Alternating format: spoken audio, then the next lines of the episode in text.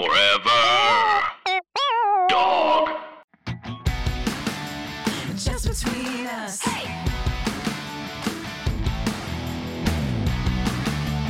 Just between us. Hey. Hello, I'm Allison Raskin. I'm a writer, mental health advocate, and I'm back to brown net, baby. I got dark brown hair again. Your hair looks beautiful. Hi, I'm Gabby Dunn. I'm a writer, bicon, bisexual icon, wink, and I'm vaccinated for monkeypox, baby. Oh yeah. Oh, yeah. So I guess uh, Annabelle's going to have to redo our logo to reflect your hair and my inoculation against monkeypox. Put a little band aid on my arm. we did. I like that you responded because she was like, we just did the logo, or, you know, we just redid the logo for the show to look like how we look or whatever. And then you responded something like, we are notoriously hard to work with. Yeah. I said this is exactly why we're so we're known as being so hard to work with. Yeah, sorry, Annabelle. We did just redo the logo to reflect um, my gender and Allison's blonde hair. Um, and now Allison's a brunette again. But I really thought about it and I said, Allison, does it make any sense for you to not do what you want to do based on a podcast logo? And I decided. You considered it? That's sweet. oh, I definitely considered it. That was my only hesitation because I felt bad. Sorry to Annabelle. but um you gotta you gotta do what feels right for you and i don't know you know I, I i wanted to try being a blonde i did it i often liked how it looked in photos and videos but i didn't always like how it looked in in the mirror a lot of times i didn't like how it looked in the mirror and it just didn't feel like me and i just was ready ready to to go back to to um an unnatural color that isn't my natural color but it's closer to my natural color I like when you have dark hair. It's like vamp. It's vampish. You know. Yeah, like I my natural hair is more like a medium brown, but I went like almost black. And yeah, like, it's got like a Bettie Page quality. thank you. It still feels like funky and fun in the way that like having the blonde felt, but it feels like I don't know. I just think it's more flattering to my features and like more more me. Also, there was something about dating a blonde and then going blonde while dating a blonde where I was like, this feels weird. You know what? Because as Jews, sometimes we're like, it's a bit much. You know what I mean? What? Like too much blonde. Like if I see a lot of blonde people in one area as a Jew, I think I have a natural like this is a lot. Do I trust these people? the number of blondes in this like if i'm in like a if i'm in like a, a stadium you know what i mean and all of a Mhm. sudden it's all blonde people i'm like as as i see more approach i'm like i shouldn't be here That's what I feel I should be here. sorry and my sister's a blonde jew and i know there are blonde jews which they're called silver jews did you know that no, I didn't. And so sorry about that, but I don't know why, but there's some fight or flight that happens. like it's too many blonde people. It's creepy. Melissa just said, I wonder why. what do you mean? it's obvious why. Oh, I I know I'm aware why. I'm joking.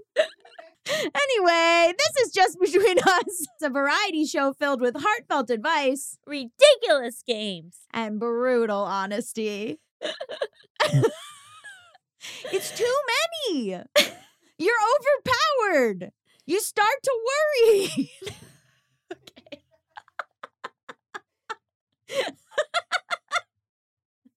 your your boyfriend, it's like he looks like like like if Superman was blonde. Like he has this very like do you know what I mean? Like like a very he's half Italian. He's half like yeah. he- What? His mom's hundred percent Italian. you know, on uh, actually, I am watching The Sopranos, and Carmela does make a comment about how the her family thinks that they're better than uh, the Tony's family because they're like blonde Italians. Oh, So that's actually a thing. but his mom's not blonde. He's the only Well- blonde one. He doesn't look anything like the rest of his family. Well, has he investigated that? has he considered he might be from the Krypton planet of like, you know, sort of handsome corn-fed Midwestern people? I don't know how to answer this interrogation. um, I do know when he was born, he won without his parents knowing the most beautiful baby of the year at that hospital. What? And then yeah, this is a, well, take this story with a grain of salt, but I've been told that when he was born in the hospital, he was he won most beautiful baby of the year, but they never told his parents. And then when his mom had his sister, like 18 months later, she was giving birth and she was like, "Oh, that photo looks familiar of this baby." And then she realized it was her baby. And that his photo was like up around the hospital because I he believe won it. this thing that nobody um told them about.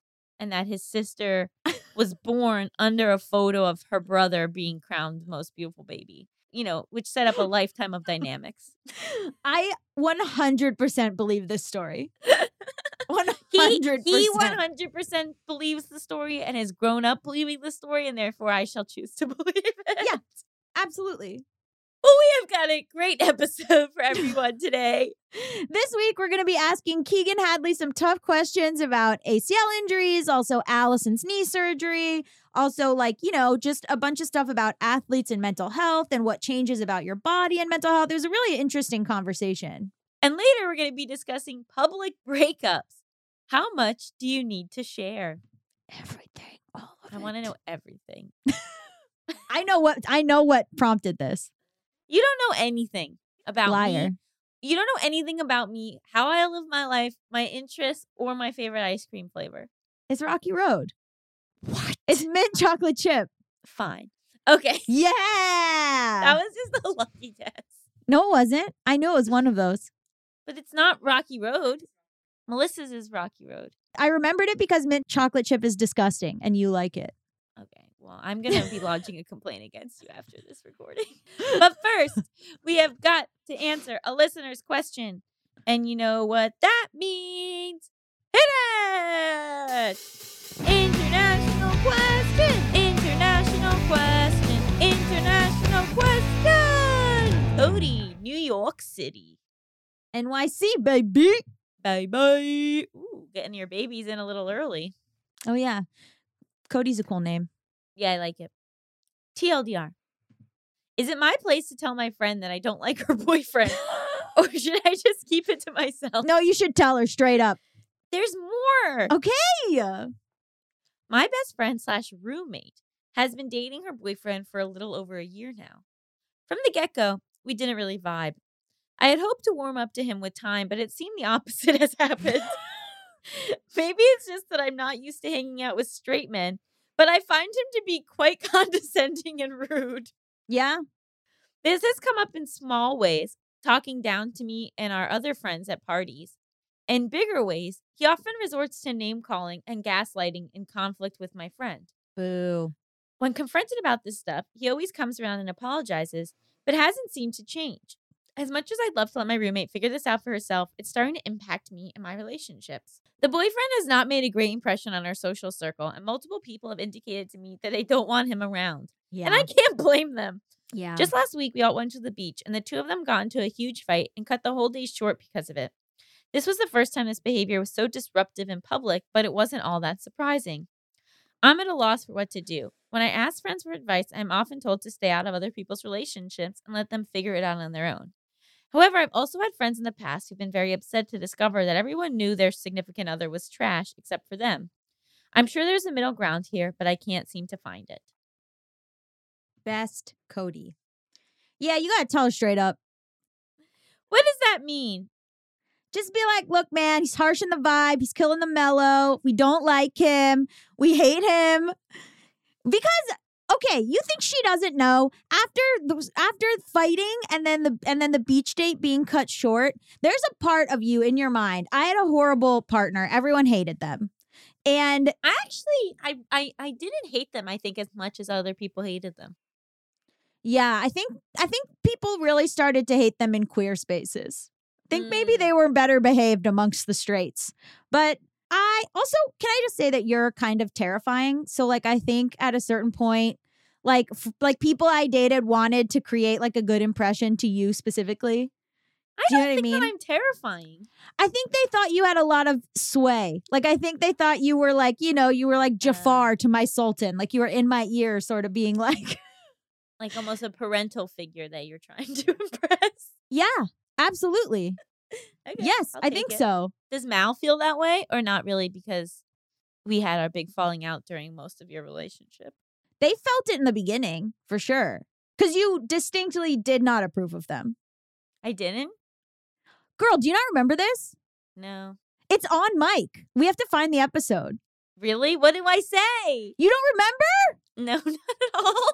Are you serious? I think about this all the time. There's an episode way in the No beginning. recollection of Allison, there's an episode way in the beginning where I'm talking about dating Mal, and you say a polyamorous musician that you're like doing long distance with who's a commitment phobe. Mark my words, this is a disaster.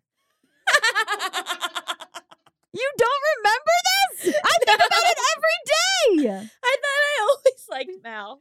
No. Are you kidding me? Melissa remembers.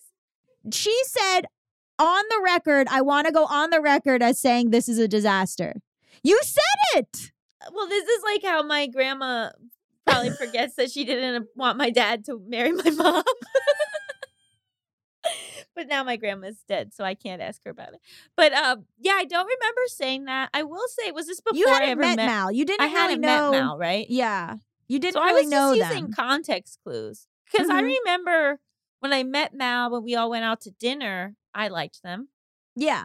I think you we went out to um Pump or one of Yeah. the Vanderpump restaurants. Yeah. Yeah, I think I think you because Mal had at that time been openly like I am commitment phobic. I am a commitment phobe. And Yeah. so you were like, mm, don't love that. And I was like, no, no, no, no, no, no, no. and so yeah, it, I think I'll, someone will find it or I'll find it.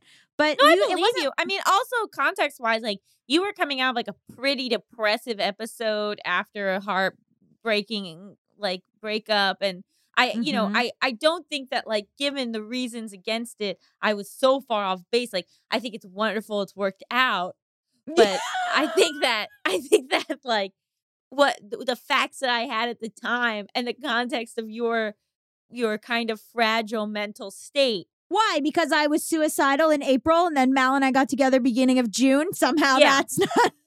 yeah, Okay, that's why. Here's here's the thing. Allison, do you think that you set this into motion, right? Where you said, I don't approve of Mal. Mal heard that on the podcast and then said, I shall prove Allison wrong. And that's why we're getting married to this day. Because I Mal is maybe. proving Mal is proving you wrong and has been since 2018.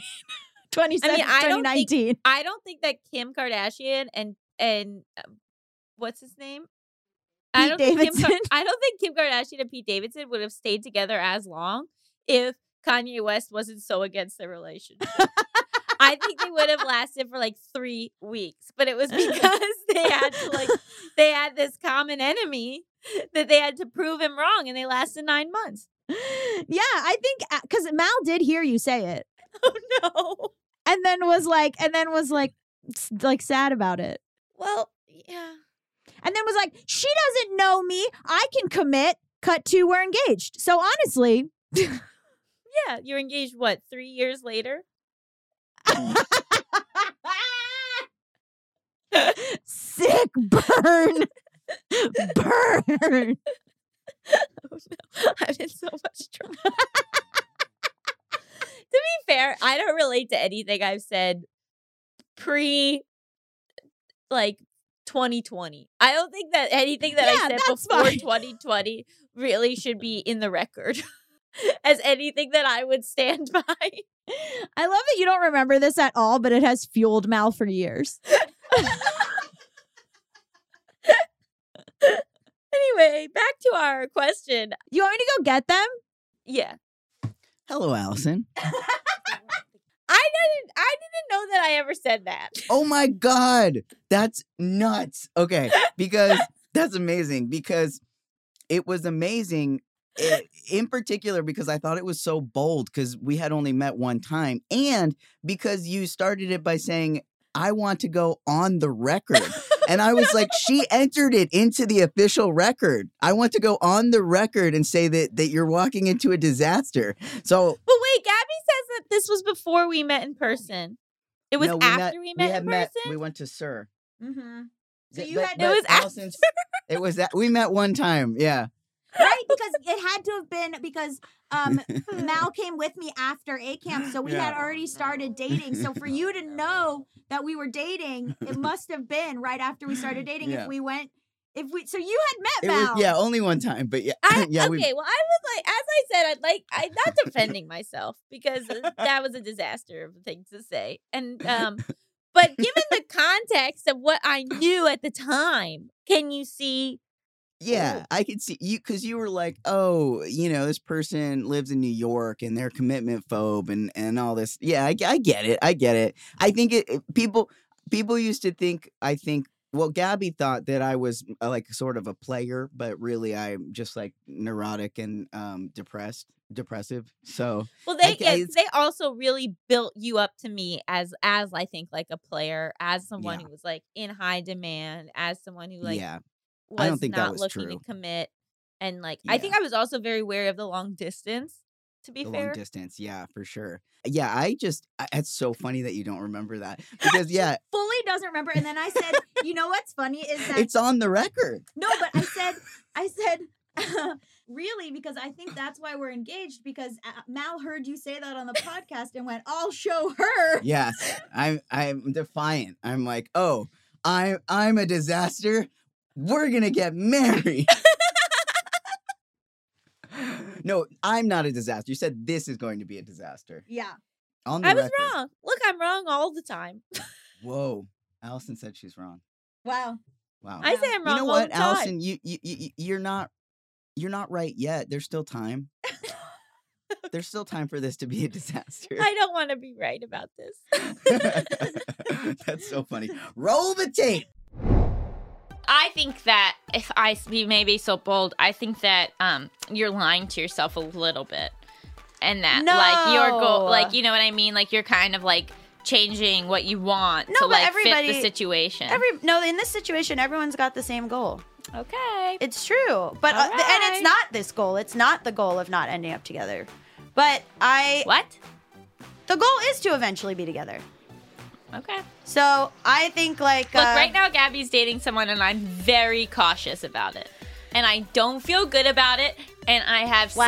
said so. Wow. I'm on the record saying I think this is. I think you're walking into a disaster. Okay.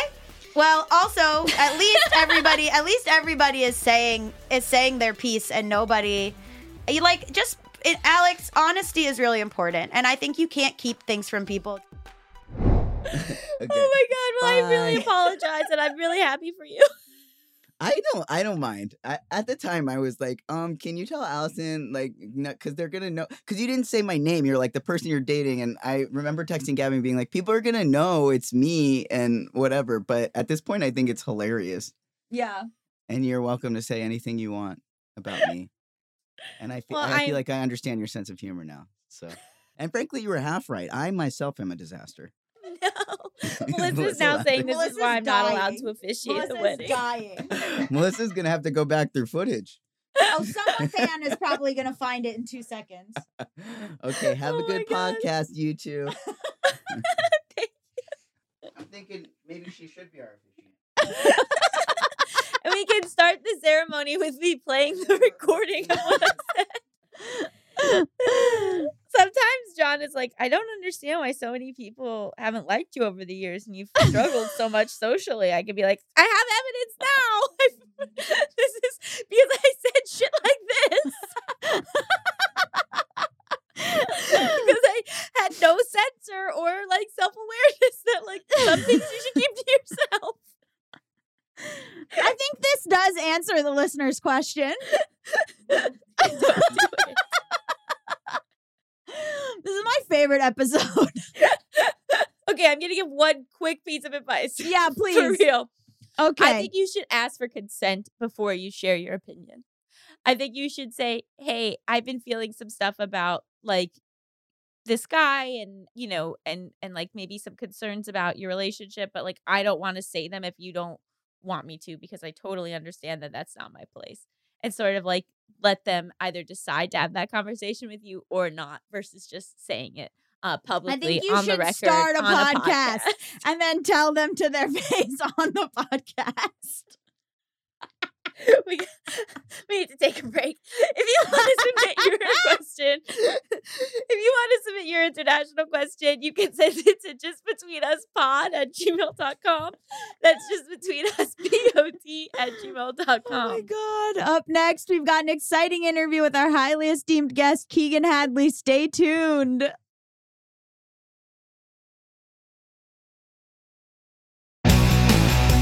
Just between us.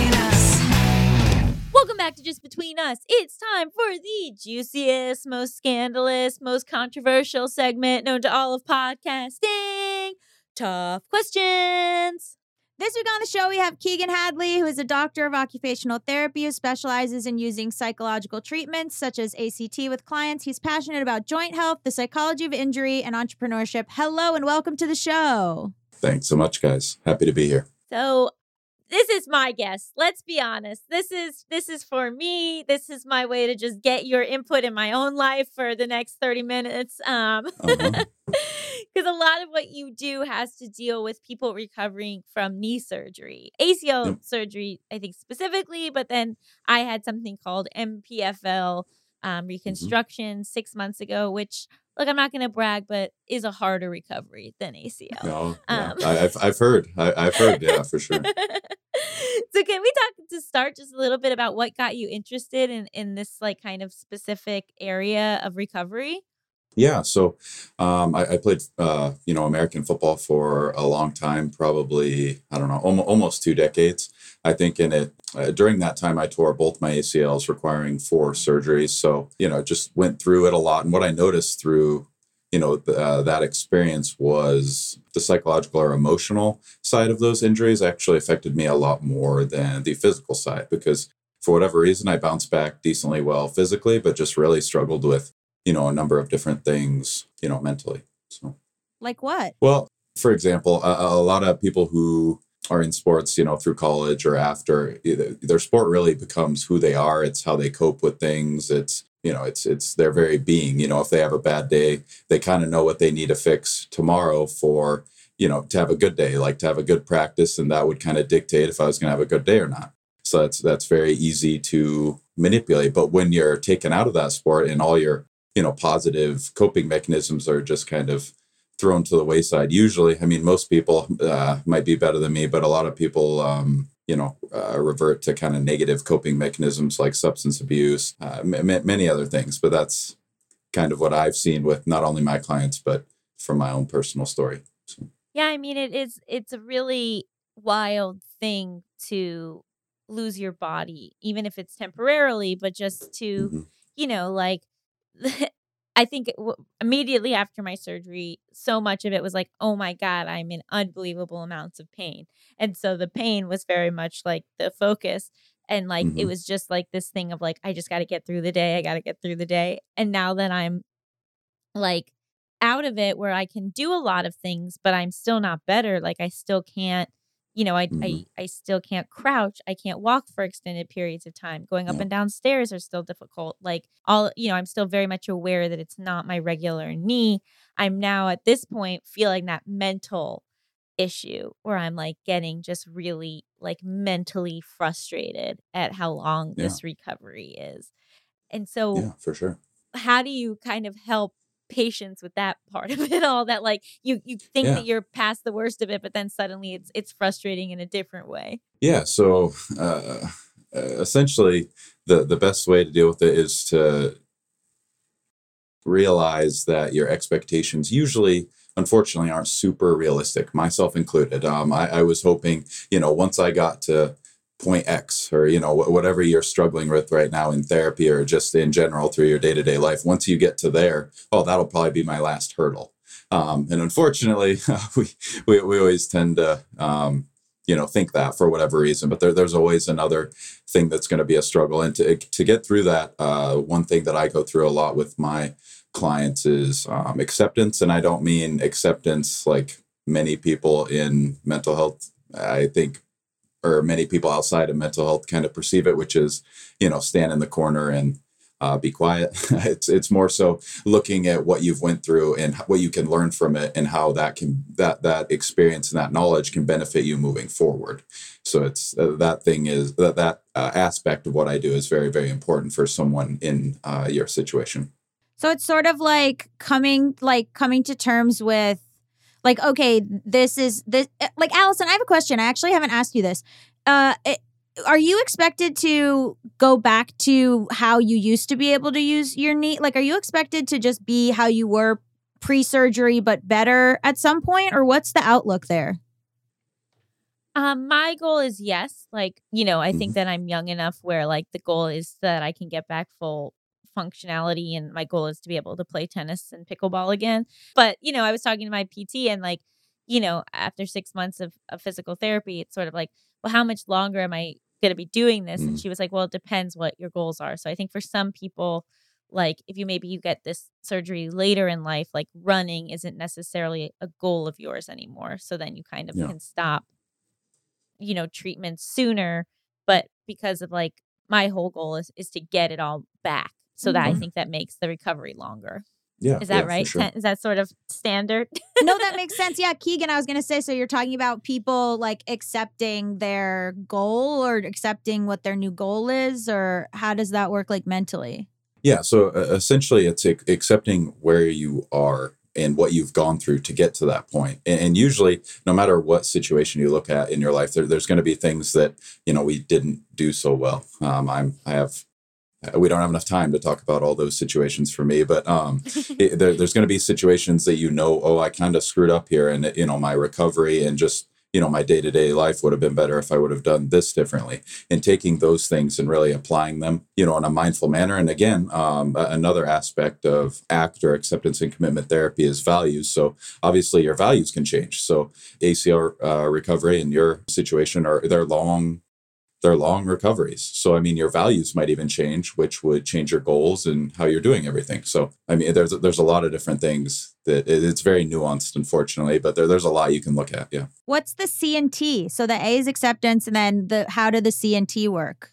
uh, it's acceptance and commitment therapy. So there's six different skills associated with ACT. It's kind of like a you can call it like a cousin to CBT that a lot of people has heard of. So essentially, it's acceptance. It's acceptance and defusion. Defusion was the biggest one for me personally, and I can explain that in a minute. It's mindfulness, mindfulness and self as a perspective, which is kind of again a more difficult one, but I'm more than happy to go through that one. And then values and purposeful action. So those are the kind of moving skills that are they, they all fit under the umbrella of psychological flexibility or act so acceptance is the one that we just kind of went through uh, defusion was a huge one for me so i've always struggled with my mental health um, i have very severe anxiety i get panic attacks and the whole the whole thing so uh, defusion for me is I, i've always had the thought of you know i'm broken because i would always get these panic attacks and i would think it was my heart exploding or something crazy Mm. so I, I've always had that thought, and it was only compounded after I had.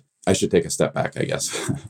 so I didn't come upon ACT due to my physical injuries. Unfortunately, I don't learn nearly quick enough to pick it up that quick. I wasn't, you know, a football player who decided to get into this, but after I tore my second ACL and I really went down the rabbit hole of substance abuse, and then I was in a um, relationship with who I would find out would be a you know a pretty severe alcoholic, and I, I endured a lot of emotional abuse due to that situation. So I knew, and it kind of culminated in me being suicidal for a period of time. So I knew at that point, hey, I need to get therapy, and that that's how I, I didn't see a lot of success with CBT. So I found ACT. So for me, obviously, uh, you know, the I am broken morphed from me just being anxious to me having the broken knees, me being told I was worthless over and over. I mean, it just really became who I was. So I always had thoughts of, you know, I am broken. And um, ACT helped me realize, you know, I, I'm not broken. I'm having thoughts or feelings that I'm broken. It allows to give you that little space in order to take the first step out of where I was, anyways. So that that's um, defusion. So it's defusing from your fused kind of cognitive thoughts, like you are something. A lot of people say, "I am sad," "I am mad." That it's just a feeling that's going to come and go. You know, you you aren't that thing. Um, and then you have mindfulness, which everyone knows about. I probably won't go through that one, uh, you know, as much with you. But um, you have self as a perspective, which is kind of an interesting one as well, and it's one that I struggled with the most deciding to put out the book. It's essentially the, the best way to describe it is there's two different versions of ourself that we all have each day. There's our persona, um, the one that we want everyone else to see, versus who we really are. Um, if you take off kind of that mask or the veneer that you're putting on, and and if you, I can I can prove to you that you've had this daily. So maybe maybe you're a college student and you're going to class and you're tired because you were out, you know, having a drink or playing video games or whatever the case may be, and your classmate looks over at you and says, "Hey, you're you're kind of tired, but you still made it. That's that's great." And you you might lie and say, "Oh yeah, I was up until 3:30 doing X." Well, I mean, you know that you're only up until 2:30. Why did you lie? I mean, if you'll once you know this, you'll start to catch yourself daily doing like tiny little lies that really don't matter, but you're trying to put forth some kind of persona like, oh, I was up so late and I'm still here. Or an example for people in rehabilitation would be like, you know, how much did you squat today? Oh, I squatted 315. No, you didn't. You squatted 275. Or, you know, I mean, there, there's a whole thing that you can go through. And it's it's kind of the difference between those two. So that's self as a perspective. And then there's uh, purposeful action and values. So values are the best way to describe values is everyone knows about goals. Those are very straightforward. But as far as a metaphor, values is more like north, south, east, west. And goals are like the stepping stones in the direction you're trying to go. And purposeful action, obviously, the rest of them don't mean anything unless you actually do something. Right. I mean, I think having a purpose is a really grounding factor Yeah. for a lot of Mhm. people. And so, like you talked about, for a lot of people, it was maybe their physical actions were their purpose, right? Like that Mhm. that they were either professionally involved with sports or they really enjoyed a, a, a hobby that involved physical movement. And so, when you take away that part of your life, even if it's just for a period of time, is there something about filling it up with something else? That's that's a great question. It's something that I really had to dive into when I was even thinking about writing my book. So what I talk to my clients about is you kind of have to ask the question why and, and get deeper. Like you know when you meet someone and you ask what they do for a living. Well, I, I'm not particularly answered in uh, interested in that answer. Actually, what I'm interested is why they're doing that thing. So I, I love football for a long time. Why? Well, I, you know, I'm good at it. I have some natural, you know, I, I'm built appropriately for those kinds of things. But why? Like deeper than that, because that's not a real reason to like something. It's because essentially, um, you know, my dad was a coach when I was young, and it, you know, it formed a really close bond between us. So uh, realizing that there's things underneath it, and then okay, well, I, I, I love forming bonds with people. You know, uh, just as an example. So that's why you know the my therapy and coaching work is you know perfect helping them walk through situations that i've been through. Just just finding the similarities especially in the interim where, where you can't get right back into your sport. Either working on something that you can like for football is this is my example uh, you can work on like hand techniques and stuff to keep you know the big guys off of you you know also obviously finding something else where you're connecting with people which is why i got into football. So something like that i would say you know, there's a lot said in the media about athletes and mental health. Do you think that there needs to be more done within the leagues or something? Or I don't know where it would come from, but to help with like how much athletes have their entire value on how well they're doing or their ability Mhm. to do their sport? Because a running theme is athletes being suicidal after they retire, athletes feeling like deeply mentally ill or or sick because of you know the pressure or things like that like i feel like there's this wh- what's missing like what what Yeah. can these places be doing or what what can these you know what can happen systemically that would help Yeah, uh, and that's it's it's a difficult question and it's a lot of speculation. But what what I would say is one thing. Uh, my book is for people, and the, the reason I say this is because mental health is not something that you want to walk into a locker room full of football players and try to sit them down and talk about. It's not going to go well. They're going to laugh or joke or maybe even throw something at you. I don't I don't know. But I mean, uh, i- unless you're able to repurpose it or like reframe it in a different way. For example, one, one thing that I spent a lot of time doing is looking through research that mental health isn't also, I mean, it's good for everyone, no matter if you just have a job or whatever the case may be, that's obvious.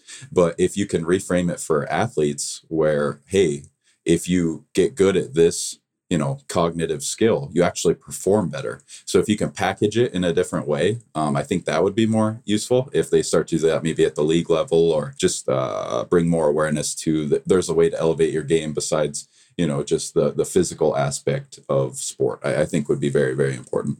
Is there any kind of like I just feel I just feel like maybe there's there's some sort of ways in which the fans could rethink or something. You know, you're talking about how like the Mhm. athletes would think, oh, it's weakness, or you know, just the way that people reacted to Naomi Osaka and Simone Biles, and like, is there is there something that that the fan base is just missing? Because to say like, oh, well, if you get better mental, you'll be better at your sport, but like, w- Yeah. how how do you? I, I see these young guys playing college sports, you know, and they're Mhm, and I mhm. I hear everybody screaming at them and and that my Mhm. team is so important to me, all this stuff, and I'm like, that kid is like 20. Yeah. Yeah, exactly. So, I mean, that's uh, unfortunately, athletes are rather stubborn. Uh, if it was up to me, yes, I, I would be. Uh, uh, hindsight is twenty twenty. I, I would have been, you know, a much bigger proponent of this while you're in it. But it's just kind of the culture a lot of these sports are in, whether it's male or female. Unfortunately, uh, not that I agree with it, it at all, but I would say No, from a from a um, spectator standpoint, I, I think it'd be more important somehow. I, I'm not sure how you'd go about it, but having it more known or kind of val- uh, validated that these are humans out there that you, that you're yelling at. That you know, I mean, that they have lives, they have you know emotions, they have feelings, they have they have all those kinds of things that we kind of. I mean, I I never thought about Kobe Bryant, you know, in in his feelings. It was all the physical things that he was you know uh, doing in the game. So it's just something that a lot of people don't think about. Yeah. And that it's like a grown man screaming at a 19 year old, which sometimes you have Yeah. to step back and be like, I understand that your family has been a fan of Duke since whatever, but like Yeah. you're yelling at a 19 year old boy right now. Yeah, it, it takes some uh, it takes some mindfulness in that in that in that uh, regard as well. I would think because I, that's just kind of ridiculous. I, I love sports too, but I can't help but see the your, your side of it either. That's why they push themselves and get injured. Yeah, well, if you yeah if you have a crowd full of those people, it's kind of hard not to. You know, I can understand that. Something I've been wondering about in my own recovery is like I'm able to say to myself that this is temporary. Like even Mhm. though I I'm so limited during probably this year, like I like Gabby said, like the goal is to get back where I was before and also remove the fear that I had that every single day I was walking and I was afraid my knee was just going to dislocate, right? So like hmm my end where I'm ending up is in theory going to be better than where I started in this process. Mhm. But what about for people who are dealing with either surgery or an injury or becoming disabled and they they it's not going to be the same that that they're not going to get back that same level. Do you Mhm. approach those clients differently? I would imagine that there's also you're also dealing with grief there as well. Grief. yeah. Yeah. a, a a lot of it is trying to uh, first i mean the hardest part about any of these relationships is you really have to i have to speak about i have to relate to them you know or where they're at because i've went through a lot of these difficult transitions where hey you know four surgeries should probably be enough. We're not playing football anymore. You know th- those kinds of difficult things where i don't want it to be over. If it was up to me i'd play for the next 40 years. But i mean that's just not it's it's walking through them. A lot of times people think of therapy and um, I, I've only uh, been in conventional therapy, like with two separate people, and then my current therapist that I'll probably be in until they kick me out. But I, I think walking with someone uh, is very helpful, and just again going through why you love the sport so much, so you can find other things that because without a life without meaning is you know very very empty. And I would also challenge 90% of the people out there that say, you know, maybe I won't get better unless it's like a degenerative type thing. Uh, those I obviously won't question or push back, you know, too hard. Uh, but I would say a lot of times uh, people can get better physically with the correct training, uh, which isn't mainstream right now, I would say. So. What training? So there, there's there's a lot of training out there that isn't so, when you go to the gym, 90% of the time you see people just doing the same uh, kind of muscle based uh, workouts. There's a lot of exercises that you can do that are specifically joint focused. And I, I was, I've been told for the last seven years that I'm pretty much on the fast track for two total knees. And, you know, I was just told that again a month ago because I had to get my new prescription for my psych meds. And, um, you know, I, I, feel better now than I ever have. And it's because that's pretty much all I focus on. Now I'm trying to do some other things because I actually feel good. But th- there's a lot of things that you can do that aren't just muscle focused, but joint focused. Because if you think about it, a lot of the ways that people train nowadays are, you know, my, my shoulder hurts. I'm going to completely avoid anything that strains my shoulder at all.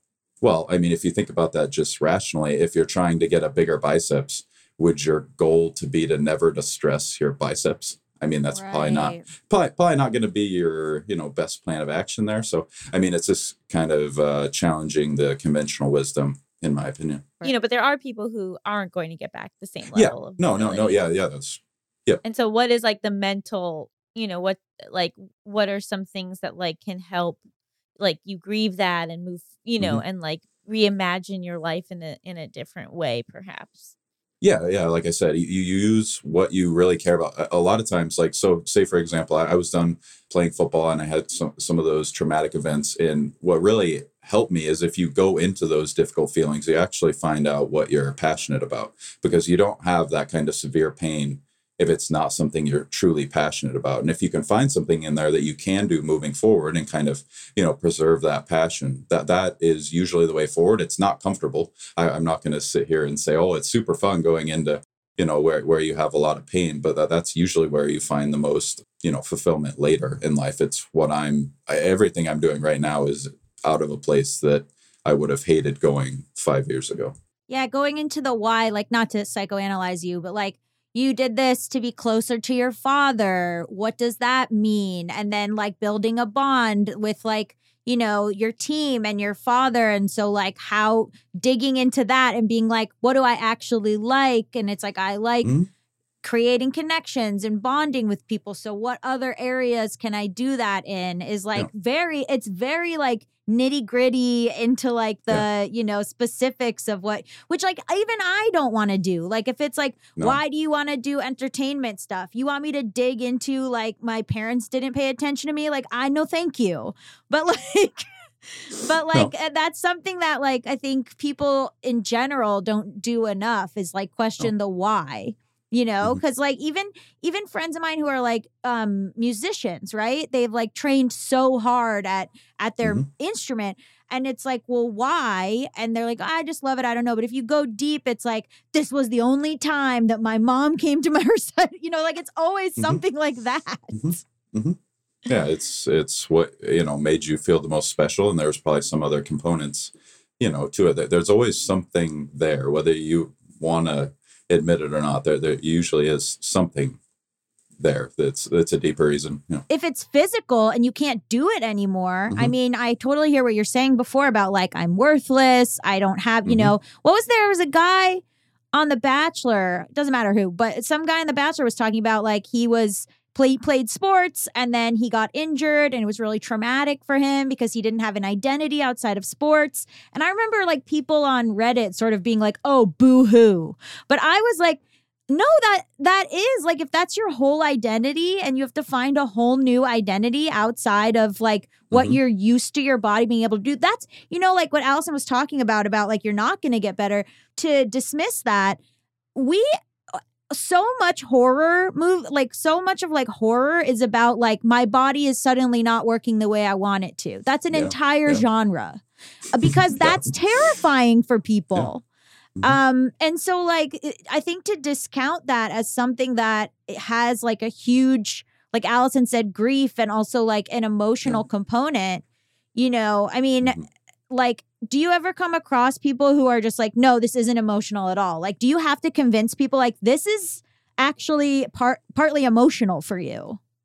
Yeah. The one thing, uh, you know, about being a therapist is generally people know uh, something's not going right, but there, there is a misconception. I will say people usually want help, but they want it in the wrong way. Usually when people come to a therapist, they, they want to do something better or more efficient what they have been doing. They think there's just a way to do it harder until it's, you know, the it becomes the right thing. You know, and um the easiest way to kind of describe that is, you know, if you've done if you do what you've done, you're going to get what you've got. And and getting people to grasp that is the hardest part of the first three sessions of, you know, coaching or therapy or wh- whatever you want to call it. So, Also, I've, I've found a hard part of of the recovery process is that like if you don't do these exercises, if you don't do these things, then you're not going to recover as quickly.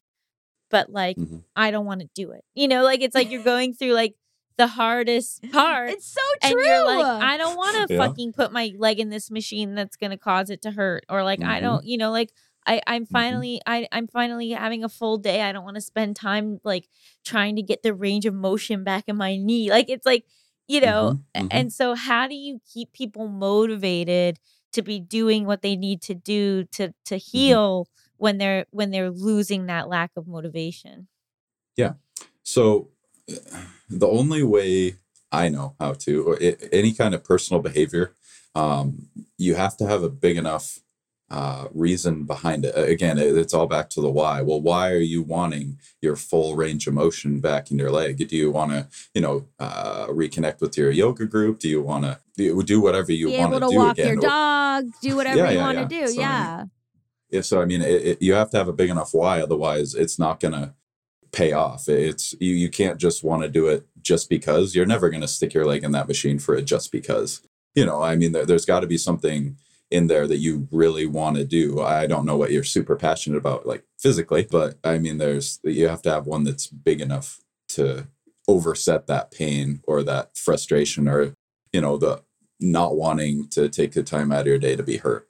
Ugh, I'm so guilty of it though. Like I have a terrible back, Uh-huh. right? And everyone's like, Yeah. just just do these exercises and it'll fix your back. And I'm like, what if I took three Tylenols a day and everyone left me alone? How about that? Like, I think there's this mentality, and I'm guilty of it, where it's like, you know, this mentality of like, what's the quick fix? Give me the cortisone injection. Give me the Mhm. the you know ice pack or whatever. I don't want to have to do these exercises. Like, I think I think there's such a, a industry built around like quick fix. You know, Yeah. that the idea of having to do something every day to fix my back, I'm like, oh, leave me alone. But then I'll like move and twinge my back, and I'm like, I'm 34. this cannot continue. hmm Yeah, yeah. You, you have to make that decision. It's a it's a hard one. Everyone, I mean, like you said, there's whole industries, and not small industries. These are huge industries that are built around the, uh, you know, quick fix, and they're Right. good at what they do. So, I mean, yeah, unfortunate, but they are. Yeah. Yeah. And kind of also leads into like that's the reason why a lot of people who have these injuries get into like drugs and alcohol because Mhm. they're in pain and it's not Yep. being addressed and the pain becomes mental also and it's just like Yep. not you know it's not being ad- addressed in a way that doesn't involve quick fixes and it's like just this horrible cycle yeah the pain treatment is uh, you know a, a very very much lacking uh, unfortunately that's probably like the least sophisticated thing we have right now is the treatment for pain i mean it's essentially just taking meds and there's a lot of experimental stuff but i have a number of uh, not clients but people i've have in my personal life that have some like experimental type stuff and it's still not still not really working as as much as you'd hope it you know in 2022 so I think also it's so important who is helping you in your recovery. Like I I think about how before I got this surgery, I was in PT at two different places the year before. And like if I had had to do the PT after the surgery at those places, it would have made been a nightmare.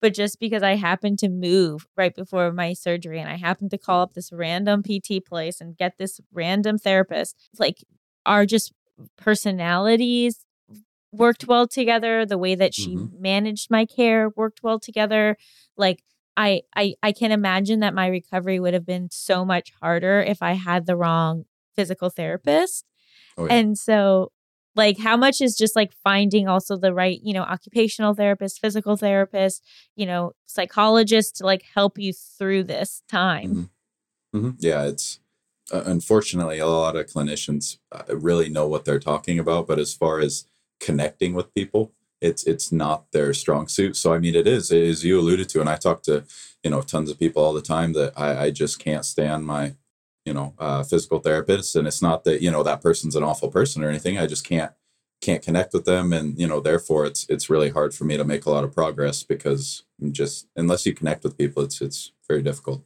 I think maybe would it help? Do you think if like a physical therapist kind of shared more? Like, is that weird for them to be like, hey, look, I know this sucks, but like I, you know, I went through torn ACLs or whatever. Like, is that weird to do? I don't think so, and it, it kind of depends on like the situation too. You don't you don't want to be talking about yourself too much, but you want to get the other person's trust. So it's a very difficult, you know, game that clinicians have to play with their patients, where it's still about you. We're we're here helping you, but if you don't trust me, we're not going to get anything out of this, and it, that's especially true you know on the uh, mental or emotional side because i mean even if you hate every second of the physical therapy you, you your leg will get stronger. You're you, are you are going to hate it.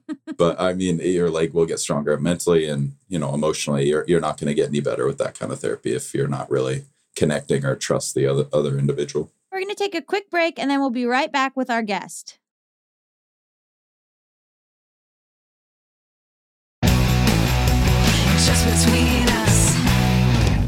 we're back. How much do they explain to you what they're doing? Like, how much are they like, now I'm moving your this muscle? Because whenever I, I, I'm like maybe a terrible patient, but whenever mm-hmm. I get a massage and the masseuse is like doing something, I'll be like, why are you doing that? Or like, what muscle is that?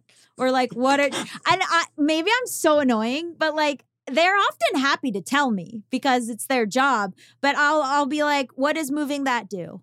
If you press there, why does that do that? Like, you know, like, uh, Mhm. do you explain what you're doing? Do you say, hey, I'm going to move your knee like this and it's because? Or do you Mhm. just like, do you just like say, like, hey, did you see the latest episode of Love Island or whatever?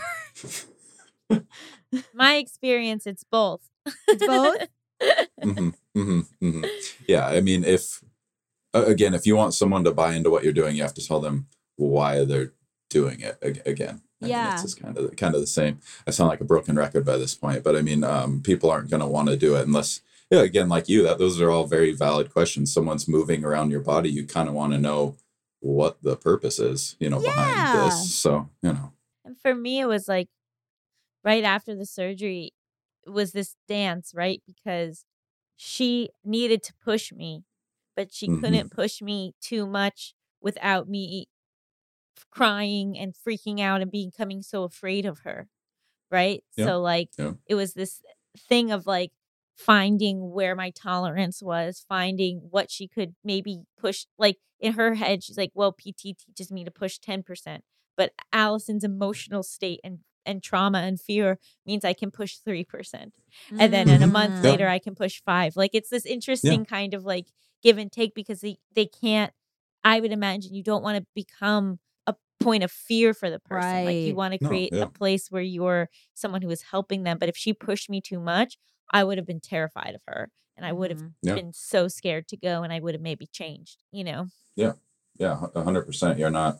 Uh, it's it's all about consistency. Yes, if she would have pushed you like crazy, you might have got to you know eight percent, but then you would have hated her, and then you never would have got past eight percent. So it's it's all about that slow progression uh, with anything with joints, um, especially because I mean it's really hard to find a lot of um, movements or daily tasks where you're not moving your knee. So to be in pain all the time, and I mean it's kind of important that you improve there. Well, this has been very relevant to my life, and now I'd love to ask you to play a game show with us. Would you like to play Okay. a game show? Yes, yes, I would. So this called Hypotheticals. You and Gabby are my contestants. I'm going to give you a series of hypothetical situations. Um, you can ask any clarifying questions you might have, and then you tell me what you would do in that situation. And then um, we discuss it. I sometimes say someone's a winner. Sometimes I say that's a terrible choice. It really fluctuates. All right, all right, okay. So our first game is America's favorite game show.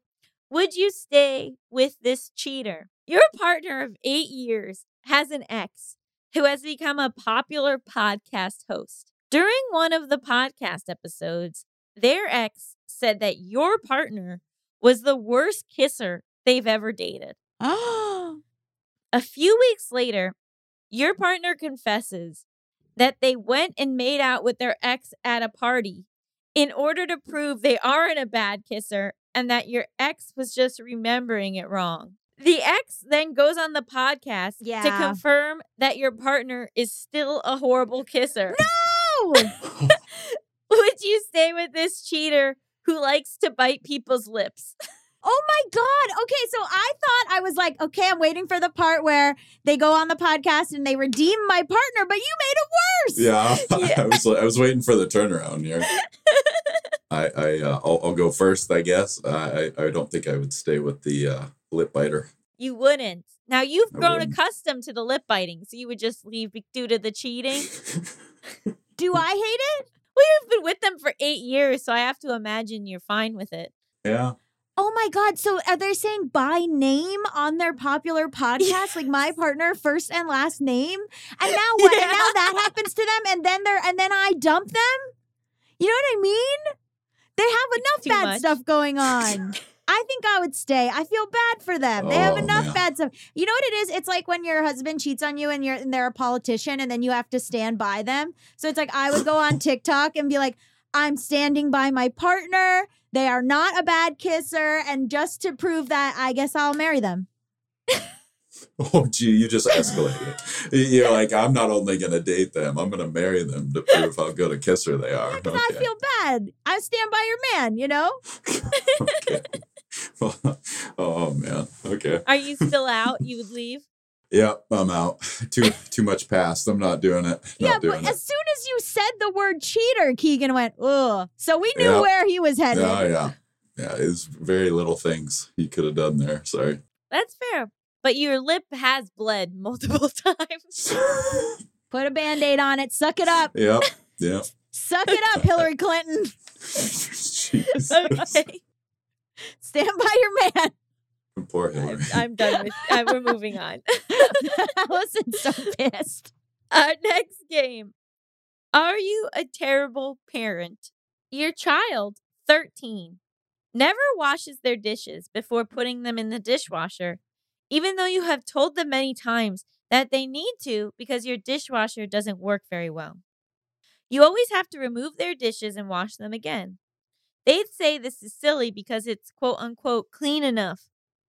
One night, their new girlfriend comes over for dinner and you serve her with dishes that are still covered in gook despite having gone through the dishwasher to prove that they are actually not clean enough. It is very embarrassing for your child, and they always wash their dishes in the future. Also, they married the girlfriend after a five year break in their 20s. Are you a terrible parent? I think you're a Ooh. great parent. I think you're a great parent. So wait, who who got married? I I I got a little lost there. Who who who who, who married who in this situation? Your child went on to marry this partner that that had gotten the gook Oh, on it wasn't. plate. It wasn't the parent's girlfriend or bo- oh No, no, no, no, no, it no. was the li- No, was no. the 13 year old That's even better. and you served cookie plates. All right. Oh, you're a good man. parent. Yeah, yeah, I, I have to agree. I have to agree. That's a lesson. You're gonna have clean plates forever now. I also want to say that Allison, this is how, like, in reality, Allison is, where she's like, they get married after a five year break in their 20s. Like, you don't want to commit to the fact that, like, someone met their soulmate at 13 and then stayed together. You're like, I just want to let you guys know that it is a healthy relationship because they have explored and grown and been allowed to be by themselves, right? Is that what you were thinking? I just wanted to make it rich and full and believable. I know that in your mind, you were like, I want to make it clear that this is a healthy relationship where both people have been allowed to grow to be themselves. Like, I can, I know you're thinking. I know how you think. I appreciated the happily ever after. It was nice. Because then you know that you that it wasn't that the, you're not the reason they didn't work out. They actually ended up married. So seems like something that I should put in my parenting book. Yeah. Are you trying? Are you still angling to write a parenting book? Absolutely, I am. You don't have any Base- kids. No, based purely off of hypotheticals. The book is called "Are You a Terrible Parent?" Oh my god. That would I feel sell. like people would buy that book. they really would. I think I'd buy it. So One down. wow, so this is I think this is a really good tactic. Yeah, I agree. yeah, We all agree. can't be surprised if you go through that kind of stuff as a kid. You're gonna grow a lot really quick. yeah. it's extreme parenting. Mhm, mhm. okay, our final game. Would you forgive this liar? You make friends with someone at your local bookstore after both reaching for the same biography of Jimmy Carter. You end up hanging out, and it quickly becomes apparent that your new friend is very rich. When you ask about it, they say they won the lottery seven years ago and proceeded to make some good investments. Years later, you find out that they actually made their money creating and selling Girls Gone Wild type videos, but they were afraid you would judge them. Would you forgive this liar? Oh. How, do you okay? I, a side question. We got a timeout. Are are you telling me you sit at home and you came up with these? This is all you. Oh my, my. I don't have anything to do with this. This is Allison's mind. She writes these every week. Oh my goodness. Oh well, kudos. What's ridiculous is that this is my job. Like I'm Yeah, like, that's oh, your I gotta get to work, and this is my work. Okay. I just I had to. There's these are very elaborate. This is like all the backstory you ever need. Okay. No, there's been there's been a few times where I've just like been unable to answer because I've fallen on the floor laughing, unable to handle what is occurring. Wow. Okay. I qu- follow up question. Why were they reading about Jimmy Carter? Uh, it's their favorite president. Interesting. You know, because he he was a, a famously modest man who did not, you know, he'd sold his peanut farm so as not to have uh, a conflict of interest as the president. Uh, very moral, very uh, modest and humble uh, Democratic president. Almost antithetical to what this potential friend seems to be like and about, due to all the lying and exploitation. So They weren't proud of the exploitation, and that's why they don't tell people about it. They've changed since they made their millions. But Oh. Jimmy Carter would not lie. So I think I think that's a I think they've falsely represent You got to be exactly like everybody you read a biography about. That doesn't make any sense. You're trying to emulate them, so she's Yeah. working on his Jimmy Carter-ness, you know. He's not just reading about Jimmy Carter, that's his favorite president. He's he's he's a hypocrite. So I will say I'm not friends with him anymore because he's failing to live up to the values that President Carter has instilled in those of us who have read his biography. Oh my God. oh my god. Therefore, Okay. it's a pass. Okay. What, what? What? Okay. What does this person do now? Is it a? Is it a? A, um, a guy that did this? Or Ah. I'm Uh, we can go. I feel like that's more exploitative, so we can say yes, it was a man. And now Okay. they invest their money in various things, but they spend all of their days um, volunteering at an animal rescue. What do they invest in, Allison? What's this guy's social security number? No, because if what if you're about to say, oh, he invests in Exxon Mobil and also Meta, then I have some thoughts. No, he invests in hedge funds that are that only take on take on um well intentioned projects and come like ethical hedge funds. How long was he putting out the uh, VHS tapes? Seven years ago. And how long was he doing it for? Well, he was seven years ago when you met him, and now it's been 13 years.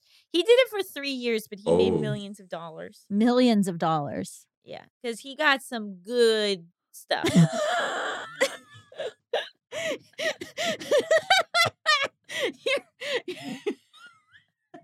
No. Gonna just try to digest that for a second. Okay. I can't I can't besmirch the good name of our peanut farming democratic president with this with this sleaze. I'm out. I'm you out. don't think people can change?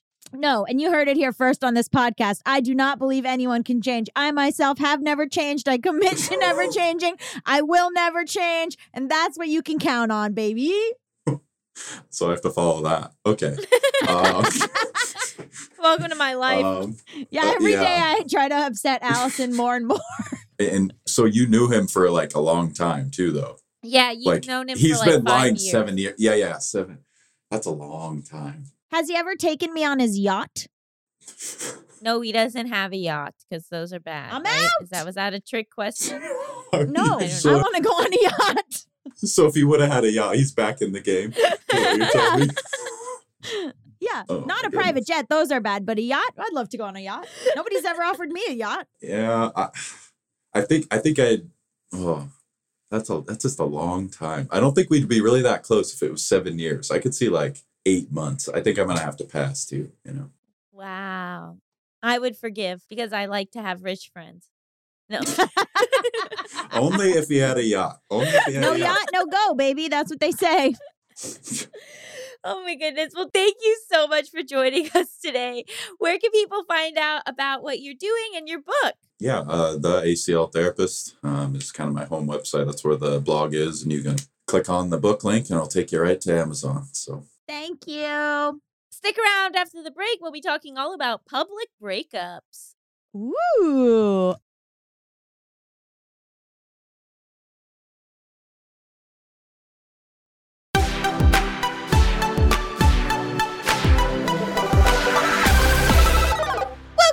Welcome back to Just Between Us. It's time for topics. XXXXXXX, baby. Baby. Ooh. ah!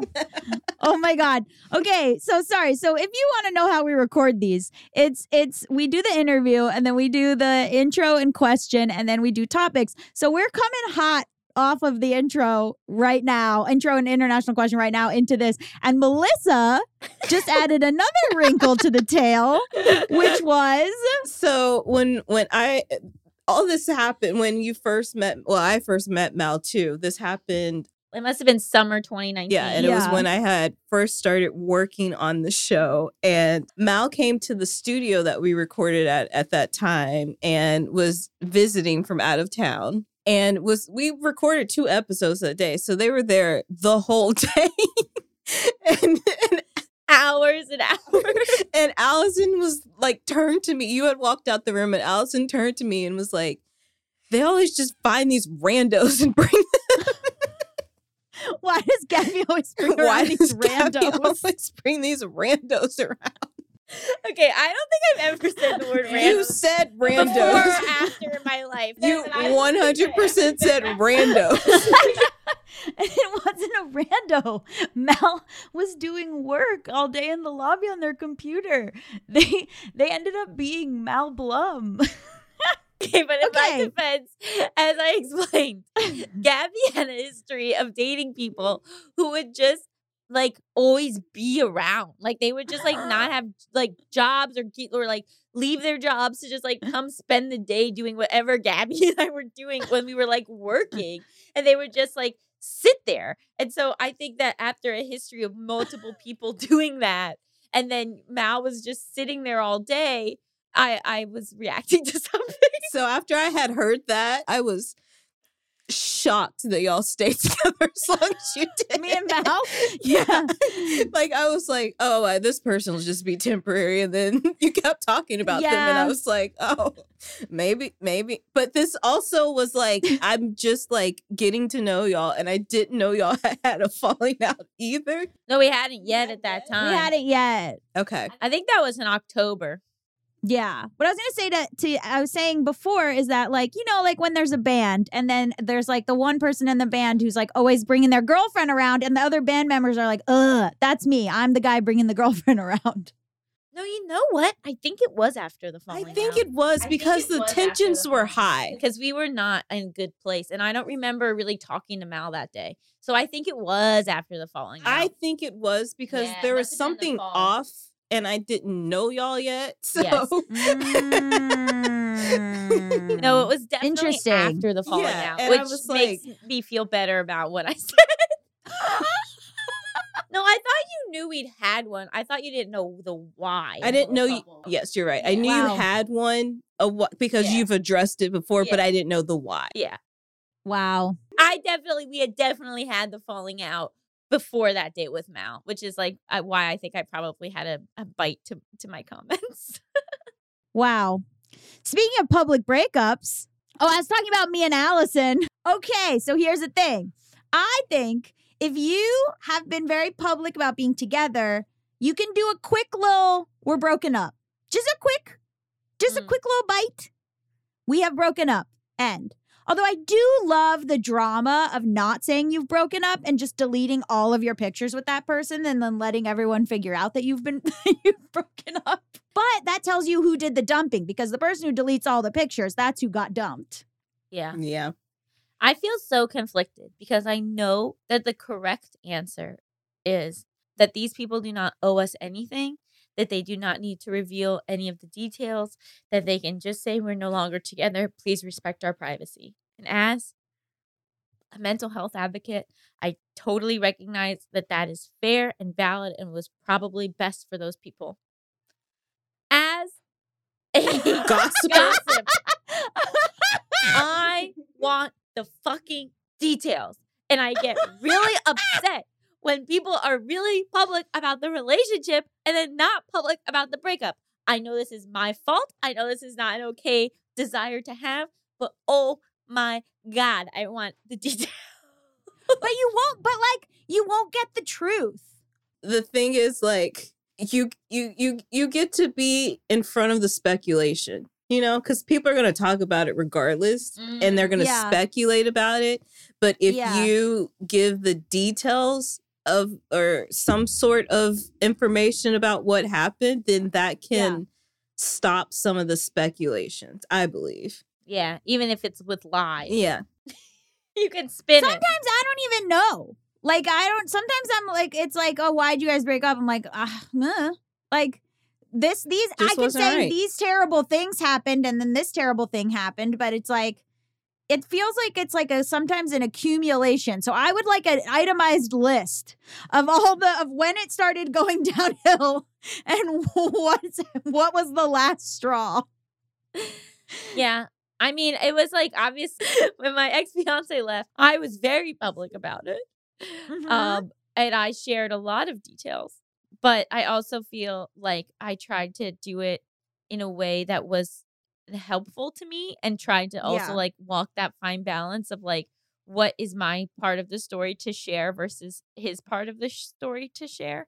yeah. Like a lot of things that I said behind the scenes, I didn't like share publicly. But, right. You know, I don't know. But then, but I also had like a very kind of like, like you said, like clear narrative as to what happened.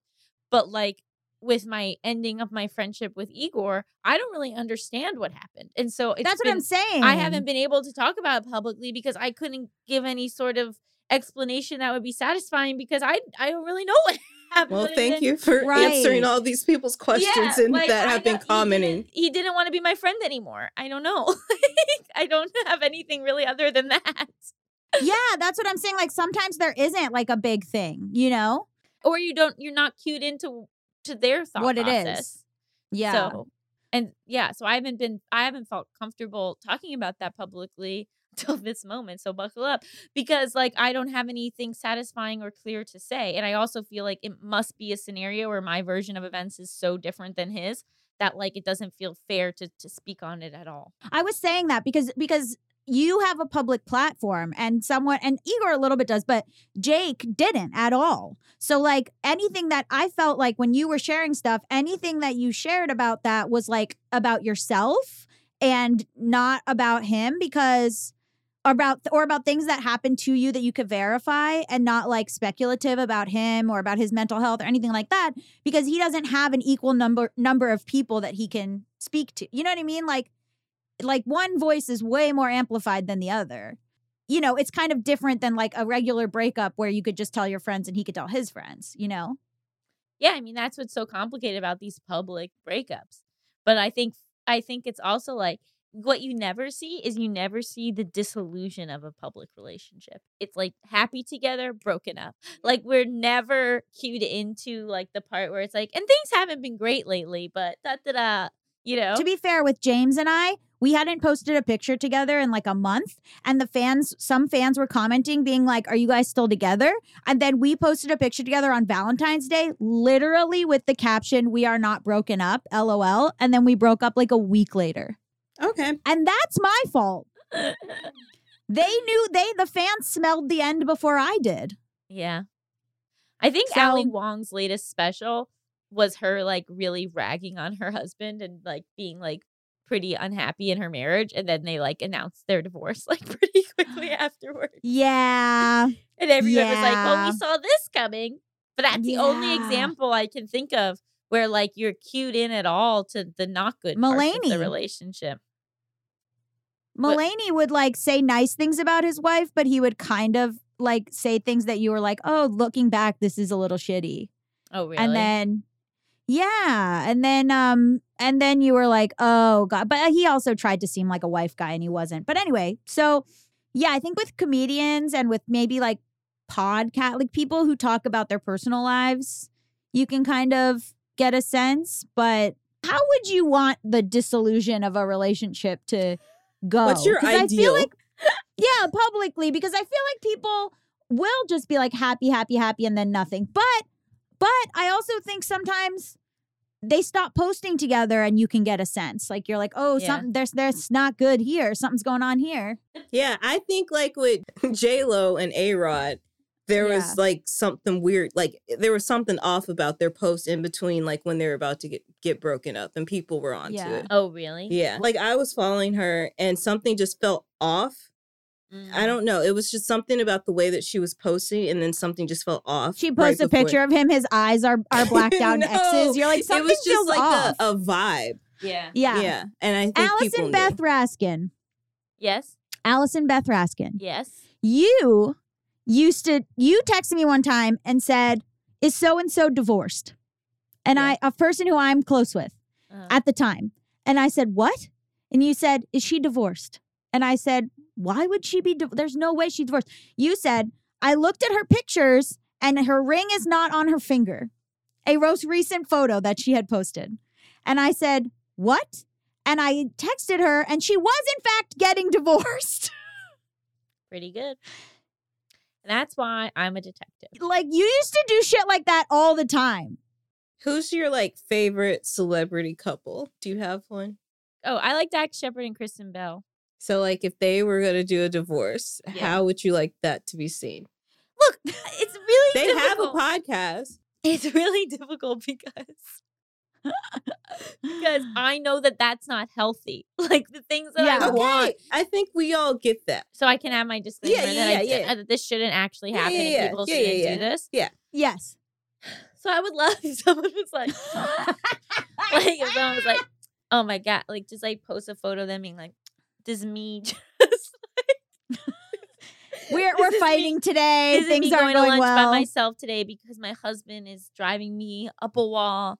We're starting couples counseling tomorrow, but I'm I'm I'm not totally convinced it will help. So that's Kristen Bell. You, what you want, Allison, is like realistic depictions of relationships that aren't just like through the filter of like every day is roses. Yeah, but I also know that's not good for anybody. Like it'd be good for the consumer, bad for the bad for the the couple. You know who kind of does that is Brittany Furlan, Furlan and Tommy Lee. They kind of like, do you know Tommy Lee yeah. from Motley Crue? Yeah.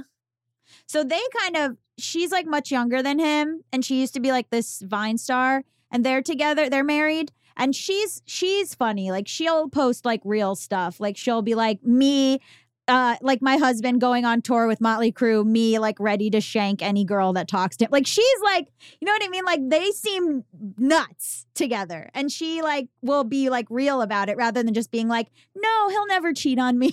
Mm, like it's very interesting yeah. if that if and messy is the thing. She's been a guest on my podcast as well, and she's before they were like when they were engaged, she talked like that. Really? Yeah, Yeah. she said like if he like I'll cut his dick off She and stuff. stuff yeah, like she's that, yep. funny. it's it's weird when also like like I really like Jon Lovett and Ronan Farrow, and Yeah. I think they have like a little bit of a like tete-a-tete, which because they're both very smart. But I'm always worried, like, oh, don't. I hope this is.